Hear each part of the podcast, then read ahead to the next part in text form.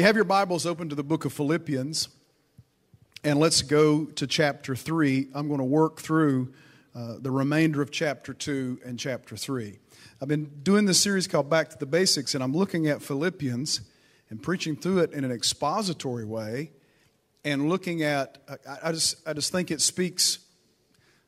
It speaks to us and it gives us some basic building blocks of what it means to be a Christian. So, the first week I dealt with uh, being a Christian means you have a gospel centered life, that you live to see the gospel advanced and go forward. Paul definitely did that, didn't he? He definitely was living to see the gospel go forward. Second thing I preached on is in, in being a Christian, we live a cross centered life, the cross being part of the gospel, but it means that we live for the sake of others. We live to see others blessed, and we live to give our lives and pour our lives out for others. Paul said, I'm being poured out as a drink offering, I'm, I'm expending everything I have to see you guys blessed. And so this morning, I'm going to talk about five characteristics of leaders that we should imitate. Because part of being a Christian is following worthy leaders. Okay? We follow worthy leaders. And I'm going to define that term worthy and, and look at the characteristics that build a worthy leader. Okay? So let's begin with Philippians 3, verse 17. Paul says, Brethren, join in following my example and note those who so walk as you have us for a pattern. Okay, so what Paul's saying is, I'm the example, guys, you should follow. I think that's kind of astounding. When he's bold enough, he's humble. It has nothing to do with humility here, I think. He's bold enough, though, to say, You need to live like I'm living, and you need to follow the example that I've set for you. Now, there are two words, there are two Greek words in here that I want to pull out. One is example, and the other one is pattern. The term example comes from a Greek word, mimetes, and it's where we get the term mimic from. And Paul uses it many times in the New Testament. Imitate my life, mimic my life. And then the second term is pattern, which is the Greek term tupos, which we get the word type from. And it really has the idea of something being engraved on something or a strike that causes an imprint on something, like striking a coin, or maybe a king's signet ring pressing into hot wax and leaving his signet on it. Impress. So Paul is saying, imitate my life, mimetes, and let my life be the imprint the example that you follow.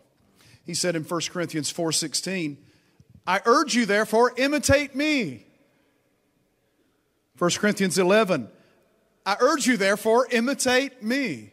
In 1 Thessalonians he told them, you became imitators of us and of the Lord. Then later on in Thessalonians he said, and you became imitators of God's churches in Judea. He says in Hebrews, don't become lazy, but become imitators of those who through faith and patience have inherited the promises. There are godly examples that we should follow, that we should imitate. So I'm going to give you five characteristics of a leader we should imitate. First of all, we need to imitate those who have a concern for others.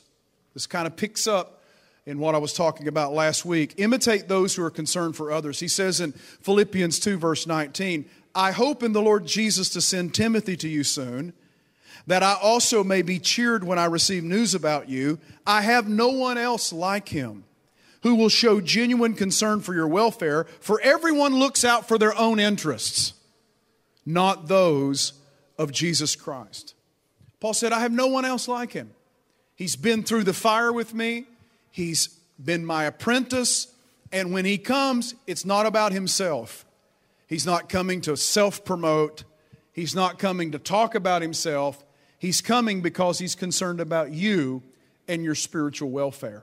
How many knows that's a great characteristic of a leader?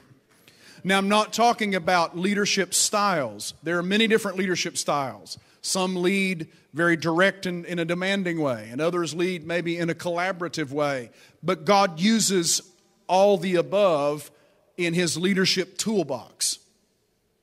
But the concern has to be the same that people are concerned about others. Amen? You think about Timothy.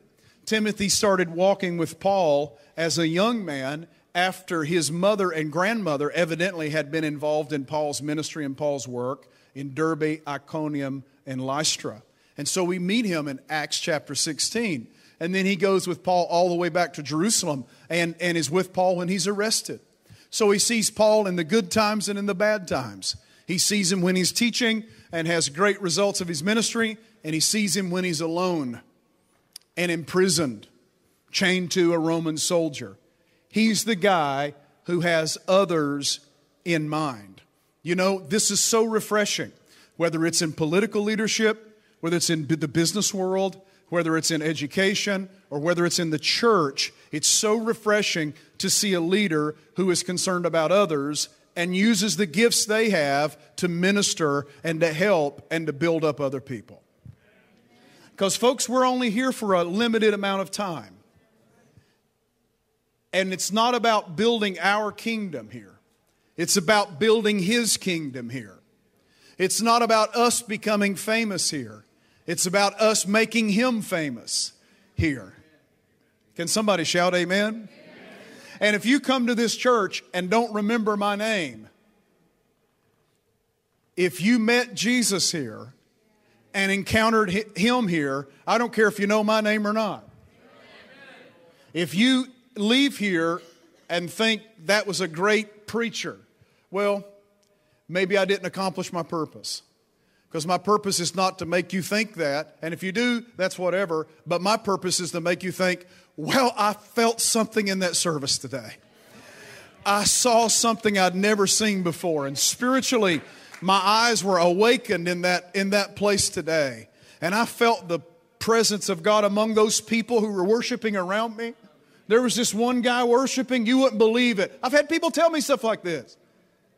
Years ago, when we were in the old sanctuary, had a guy come, come and he had visited one of our services, and he told me afterwards, he said, Hans, of all the things he could have complimented, he said, There was this guy in front of me who lifted his hands and he was crying. And I was like, Wow, what passion in that guy. God, you're in. The, I remember when I visited church for the first time at the church that was my became my home church. At the first time I went in that place, I don't remember the sermon. I don't remember the order of service, though we didn't have much of an order. But I do remember I felt something in that room that I had never felt quite like that before in my life. And I knew it was the presence of the Lord. Come on, say it's about Him, not about us. Imitate the lives of leaders who live to pour into other people. The second thing I see here is from verse 22. We should imitate those who have been through the fire. Paul says in Philippians 2:22. But you know that Timothy has proved himself.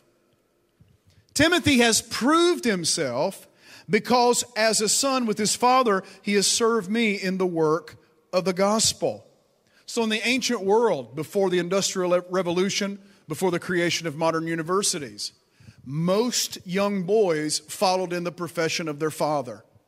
If the father was a blacksmith, you know, later on, the boy became a blacksmith. If the father was a farmer, the boy apprenticed under him and worked on the farm and became a farmer. If the, if the father was a baker, the boy apprenticed under him and became a baker like his father. Even in the Jewish world, a rabbi who was a Jewish teacher would choose adolescent boys to follow him, and they were not just to learn the head knowledge stuff, they were to emulate his life.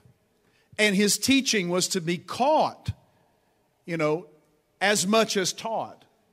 Do you understand? There's some things that are taught and other things that are caught. Y'all know what I'm saying? And so there are certain things the rabbi could teach, but there's other things that the students would catch his life and want to emulate that. So when Paul said, I have Timothy and he's been with me and he's been with me through everything, they understood what he was saying. Timothy is my apprentice.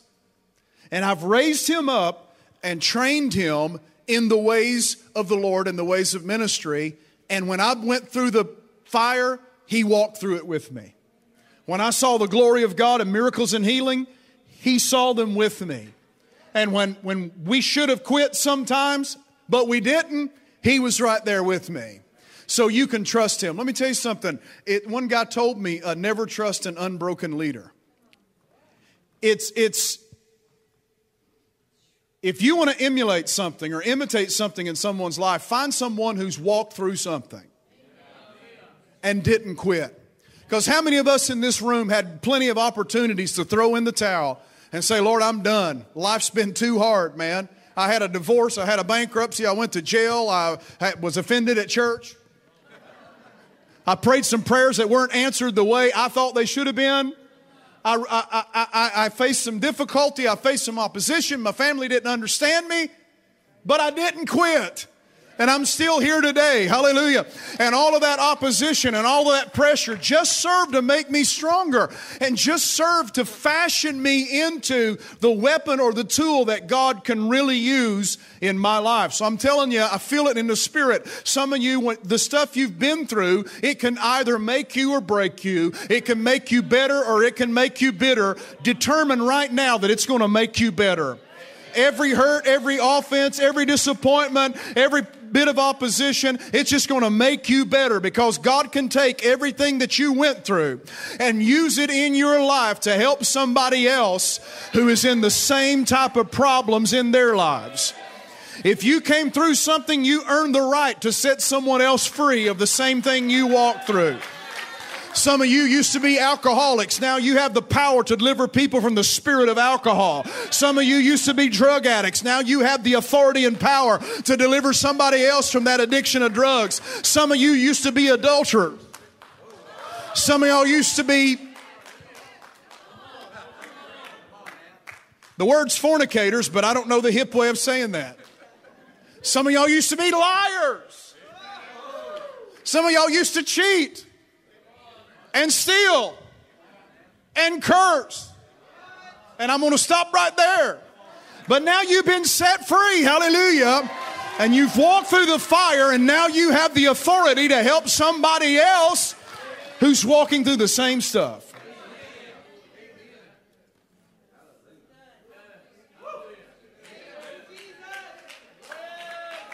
Oh, oh, I could stay right there all day long.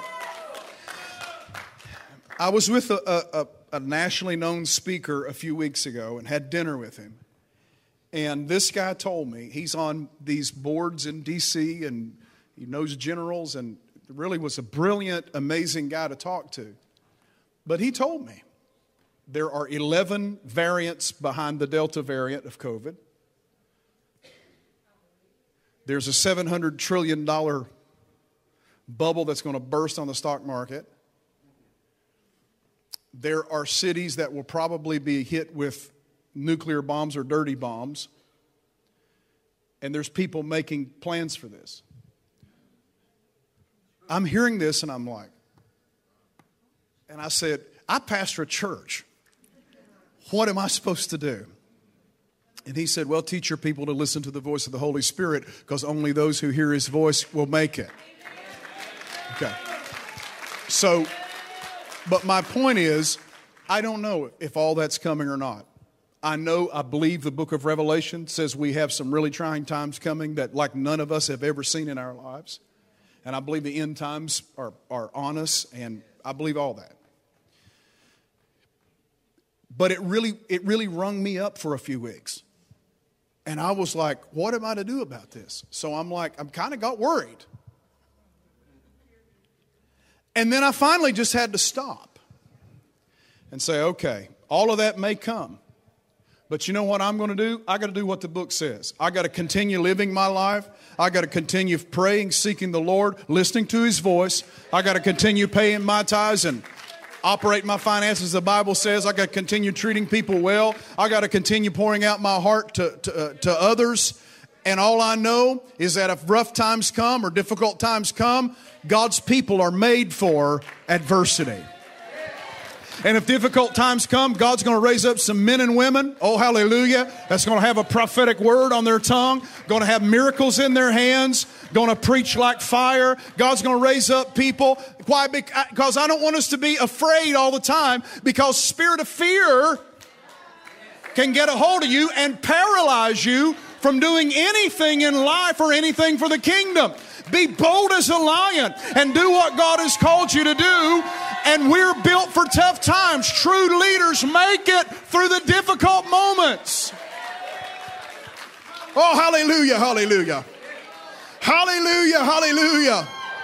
I thank God one of my greatest influences as a Christian was my grandma and grandpa. They had lived through war, they had lived through World War II. They had lived through the Great Depression. My grandfather started mining coal at the age of 13 in 1929 in West Virginia. Paid in company script, lived in company houses, and could only shop at the company store. Met my grandma while I was playing a French harp walking the railroad track. When they baked Tapona cornbread, they saved the rest of it for later on that day. He had put it with buttermilk in a mason jar and take it for lunch in the coal mines. They knew how to handle money, man. They'd been through the Great Depression, but they knew how to pray. they knew how to get hold of God. They knew how to lay me on the altar, and I'm here today because of their prayers, I believe 110%. And they made it through tough times because they had something in them that was strong. They'd been through the fire and they knew they weren't going to give up. They weren't going to back down. They weren't going to stop serving God. Difficulties or circumstances couldn't take them out. Come on, God's got some people. God's got some people forged in the fire. I'm not much of a mechanic, but I've worked on my cars for years, and I've done some things around the house. But if I needed a tool years ago, I'd run down to the greatest tool store ever, Big Lots. and I'm just kidding. And I would see the size tool I needed, and I'd buy it because it was cheap and it was very shiny. and then I'd get it back home and start using it, and the silver paint would start flaking off of it. And I noticed some of those tools wouldn't fit properly. So my dad gave me a set of tools. And they were forged. Said on them, forged. And I noticed they didn't have that flaky paint junk on it. It was like coarse feeling, like craftsman or snap on or and I put it on the, the bolt and it fit properly, and I could apply pressure to it and it wouldn't malfunction. Why? Because it had already been forged in the fire. And when you've been forged in the fire, you can take the pressure and you ain't about shiny life, you're about something that's deeper than that because you've been through something. Devil tried to take some of you out and you ain't gone yet because you're here for the long haul. Come on, somebody. Hallelujah. We had some disappointments, but we're going to make it because we're full of joy this morning in the Holy Ghost. Come on, hallelujah, hallelujah, hallelujah. Come on, put your hands together. Give the Lord a praise. Imitate those who have been through something. Franklin Delano Roosevelt became president and gave an inauguration speech in 1933 in the heart, the, the heat of the Great Depression. And he said these words The only thing we have to fear is fear itself. And he said, There is no unsolvable problem if we face it wisely and courageously. There are many ways in which it can be helped, but it can never be helped merely by talking about it. We must act and act quickly. That's a leader who rose to the challenge. The, it, the, the, the, challenge, the day called him out. About 10 years later, when Great Britain was being bombed by the Nazi airplanes, Prime Minister Winston Churchill stood up. And he said this We shall not fail or falter. We shall not weaken or tire. Neither the sudden shock of battle nor the long drawn trials of vigilance and exertion will wear us down. Give us the tools, and we will finish the job. And he spoke steel into the heart of the British people that they could stand. Uh, that's, that's leadership that tough times calls out. Can you shout amen? amen?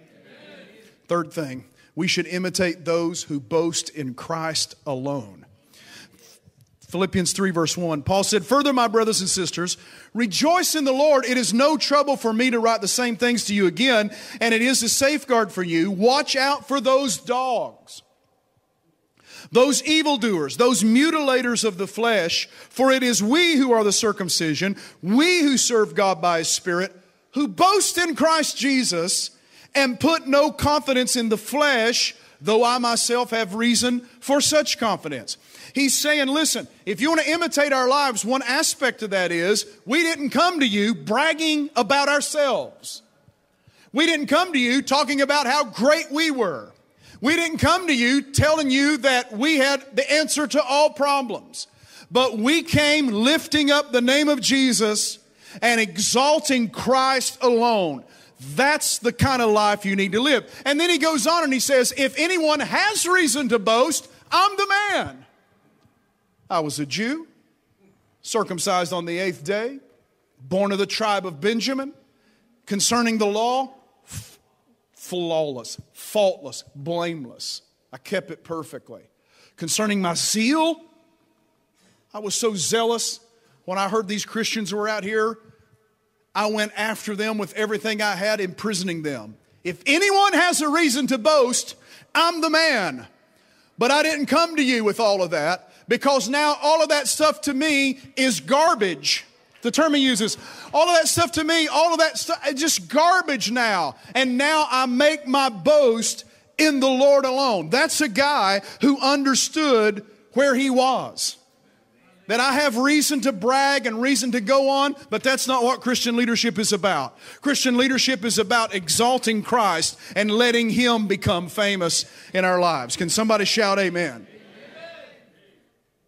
Christ alone, boasting in Christ alone.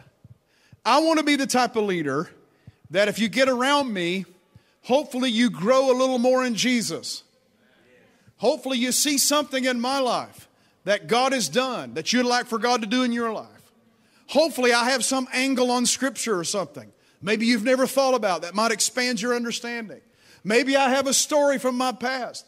Or maybe I have an experience that I, I, I had with God that maybe helps you out and helps you draw closer to Him. It's not about Hans, it's about Him being exalted so that you can grow and get to know Him better. Can somebody shout amen? But sometimes we only imitate the flesh and we don't get down to the true spirit of things. So we see someone and they dress a certain way, and we're like, dude, if I just dress like that, I could flow in the same anointing that guy has. Or if I just shouted like they do at First Church, maybe we would have revival like they do. And we only imitate the flesh. I learned this years ago from H. Richard Hall. He said, We want to imitate the spirit and the anointing on a person, not the flesh. Brother Hall said he was a young preacher and he was invited to preach a big camp meeting. And there was an older minister there who he just adored. And he said this older minister would be preaching. And he watched him that night and he flowed in the anointing. But every now and then he would stop and just go, and then he would get right back to preaching. Brother Hall said, I'm a young guy and I'm watching this guy and he's preaching like fire and he's. and Brother Hall said, I'm going to do that. So he said, I got up and preached. And I'd be preaching and I'd go, and bite my finger like that. Well, after the sermon was over, he talked to the old guy. And the old guy said, Son, you did a great job. But may I ask, why did you keep doing this thing? He said, Well, I saw you do it. He said, Son, my dentures were falling out.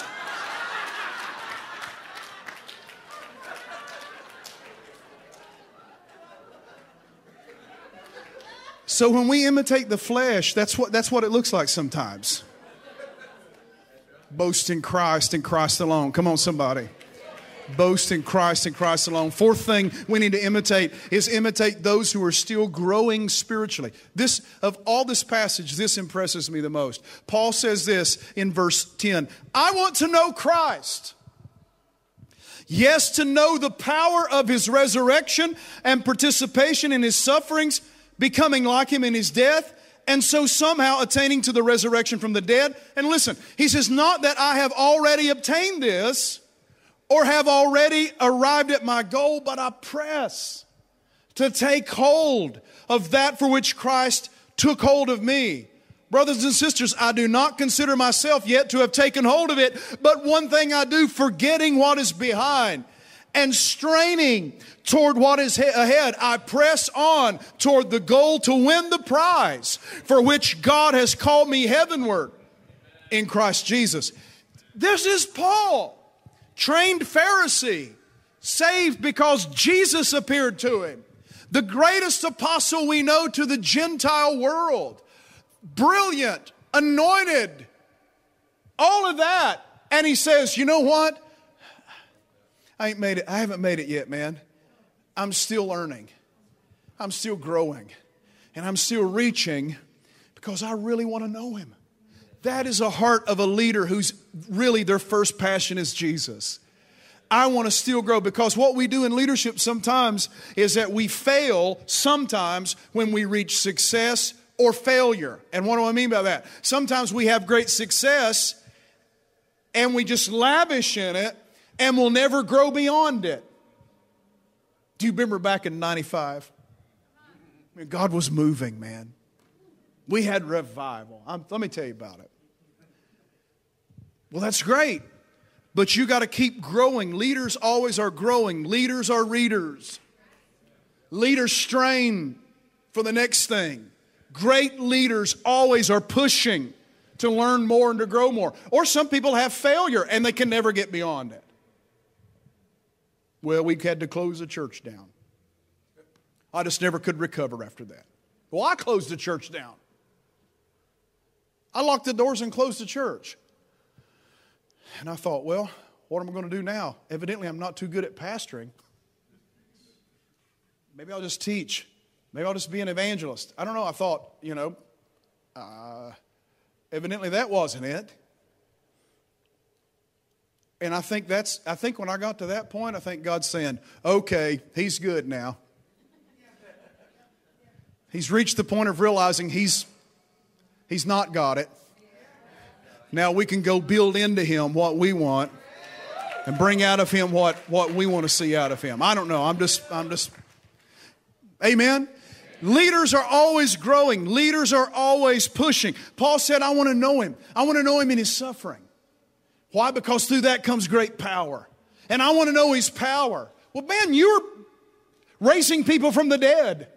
You were getting multitudes saved. You were walking in with absolute boldness in front of the Jews in every city you went in in synagogues. He went in and reasoned and argued with them. He even went to the Areopagus in Athens and went before the greatest philosophers of the day and argued in front of them. This guy had it, man. God took all that he had and worked him worked it all in him the way he wanted it and made a great person out of him. But here he is, possibly later on in life, and he's saying, But I still want more. I want to know more. I want to learn more. I want to push further. I want to know Him in the power of His resurrection. I want to experience Him greater than I ever have. I told the early service that some of y'all met my dear friend Dr. Elias Malki back in the day before he passed away. He used to come here about every year and preach for us. A lot of us went to Israel on trips with him. And Dr. Malki passed away in his mid to late 80s, I guess. But I, had, I met him in 1991, and he was just a giant in the faith. God had used him to establish the Middle Eastern uh, broadcasting network in Israel with CBN, and then he had started his own Arabic program on television. He was the first man to preach the gospel on TV in Arabic. He had miracles by the scores. He had been a Presbyterian, baptized in the Holy Spirit, came to America to study at Life Bible College in Los Angeles, best friends with Jack Hayford, on and on and on. He knew everyone, he had preached for everybody, he, and, but he didn't talk about that. And the older he got, I would get around him and he would be like this Hans, I just had a meeting in the West Bank. I didn't even have to lay hands on people. I just spoke the word and they were being healed. God is so good. He looked at me and he said, I wish I had your youth because I'd run like crazy. He said, at the age of 17, I'd, I'd gone on foot and preached to 1,000 villages in Lebanon.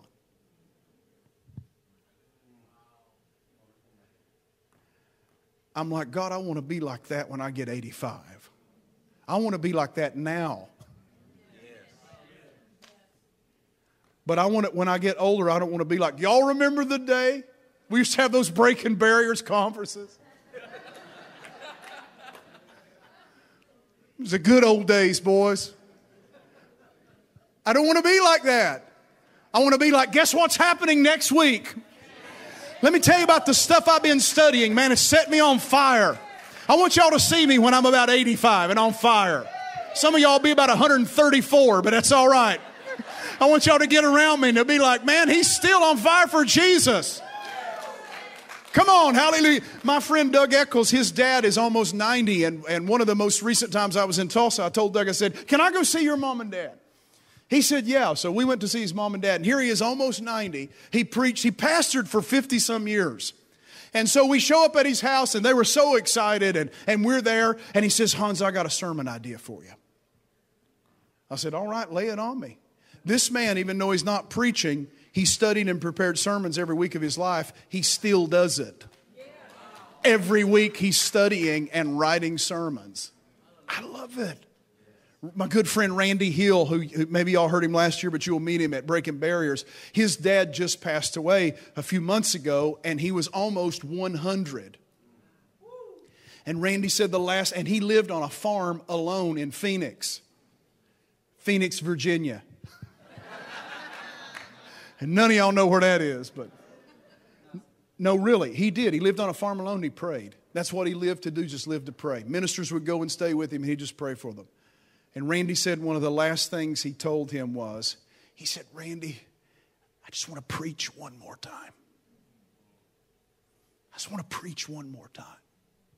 So Randy got him on the phone and videoed him and played a portion of it to his church in Dunn, and he got to preach one more time. And he went home to be with the Lord. That's,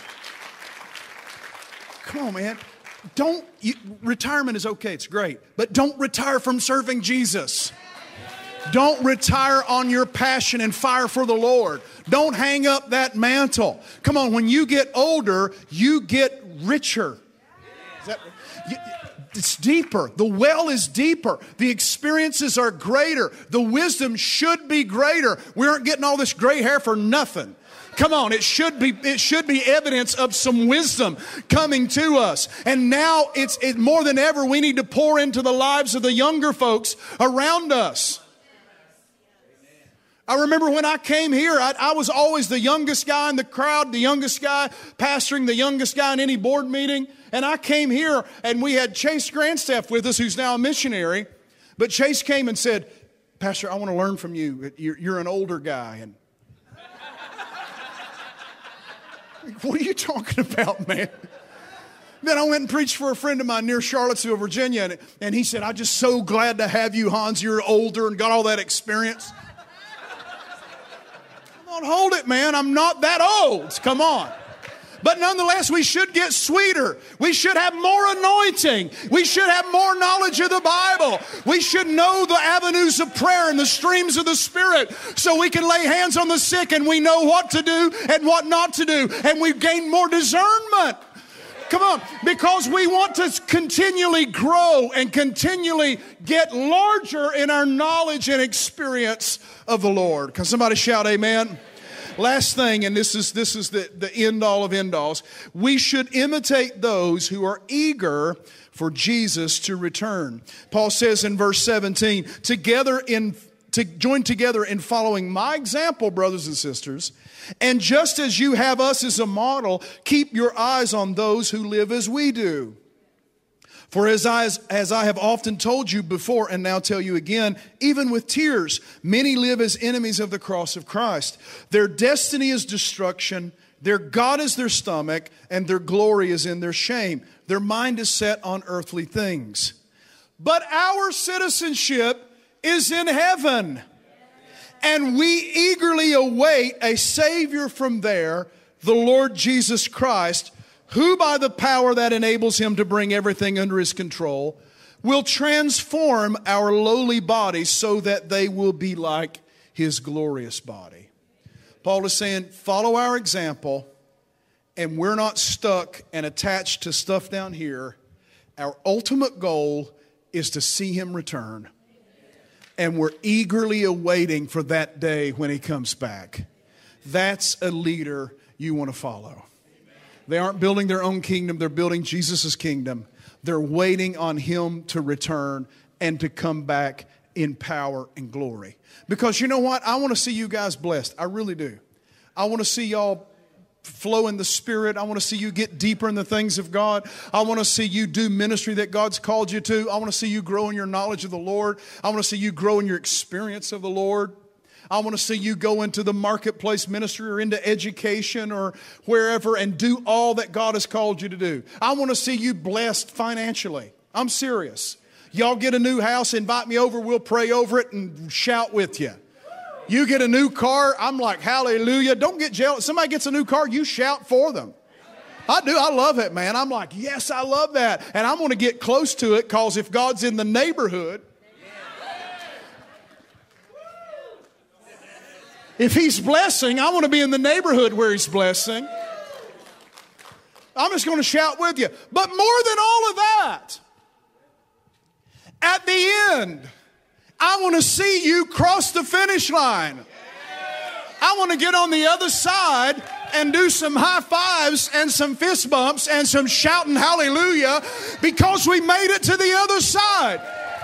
Paul said, The Lord shall descend with a shout from heaven, with the voice of an archangel, and the trumpet of God shall sound, and the dead in Christ shall raise first. There's people died and gone on, some saints from this church that we're going to see come out of the graves. If you and I are standing here when Jesus returns, they haven't seen their last day yet.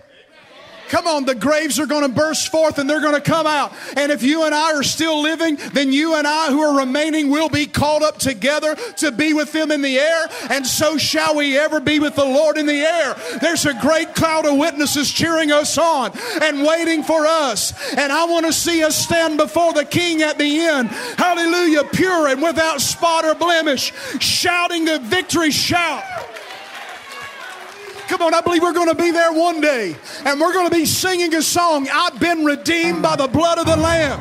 And the angels are going to stand around and they're going to say, What is this song? They can't sing what they've never experienced.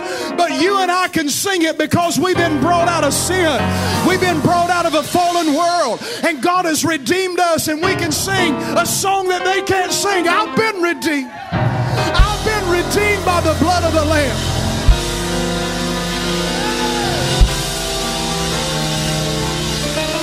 Come on, somebody. Hallelujah.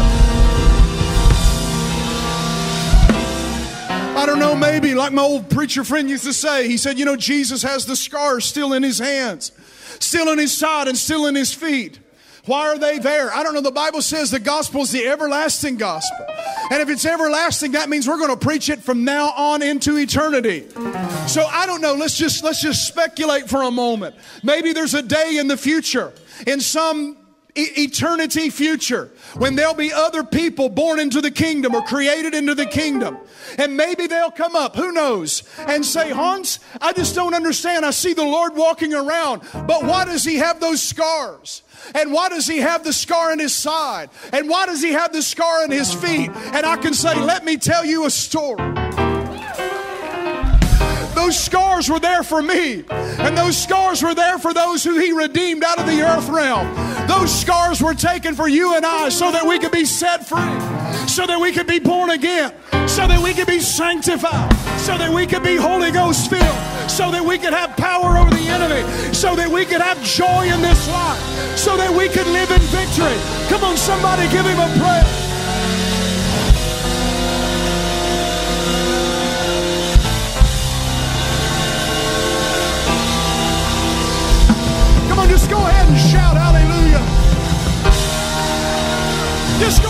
Shout hallelujah. Come on.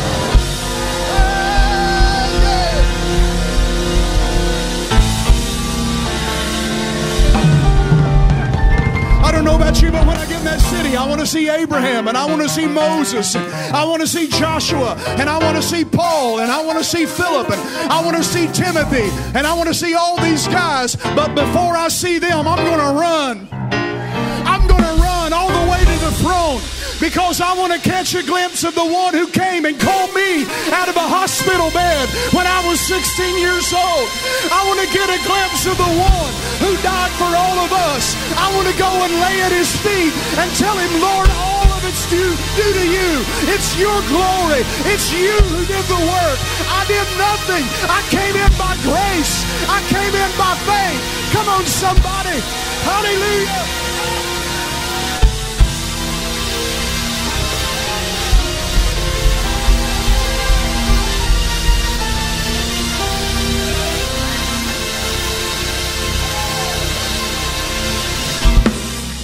If we don't talk about heaven every now and then, let's just imitate leaders who talk about heaven. Imitate leaders who yearn to see the Lord return. Come on, on that morning. Oh, hallelujah. I dream about it sometimes. I've had visions about it. I think about it. It gets sweeter every day I live. The more crazy wokeness I see in this land, the more heaven looks better to me. Come on, somebody. Oh, hallelujah. The more craziness I see, the more I'm longing for the streets of gold. You say, yeah, but Hans, it may be figurative, and maybe you shouldn't talk about that. It's a really infantile way of looking at it. I don't care what you say. My Bible says there's a one gate and a gate made of solid pearl.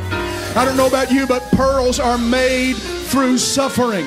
It's made through a grain of sand getting in an oyster, and it goes through much suffering to produce that pearl. When we get to the gates of heaven, we're going to see one gate of solid pearl. And I don't know, maybe it just represents the suffering that all of us have been through to walk through that gate, or the suffering the Lord Himself went through to bring us through that gate. And then we're going to walk, and there's going to be a transparent sea like glass. There's going to be four and twenty elders. There's going to be a multitude of angels. The Bible said when the Lamb took the throne that the angels in heaven rejoiced, on earth rejoice, and under the earth rejoice.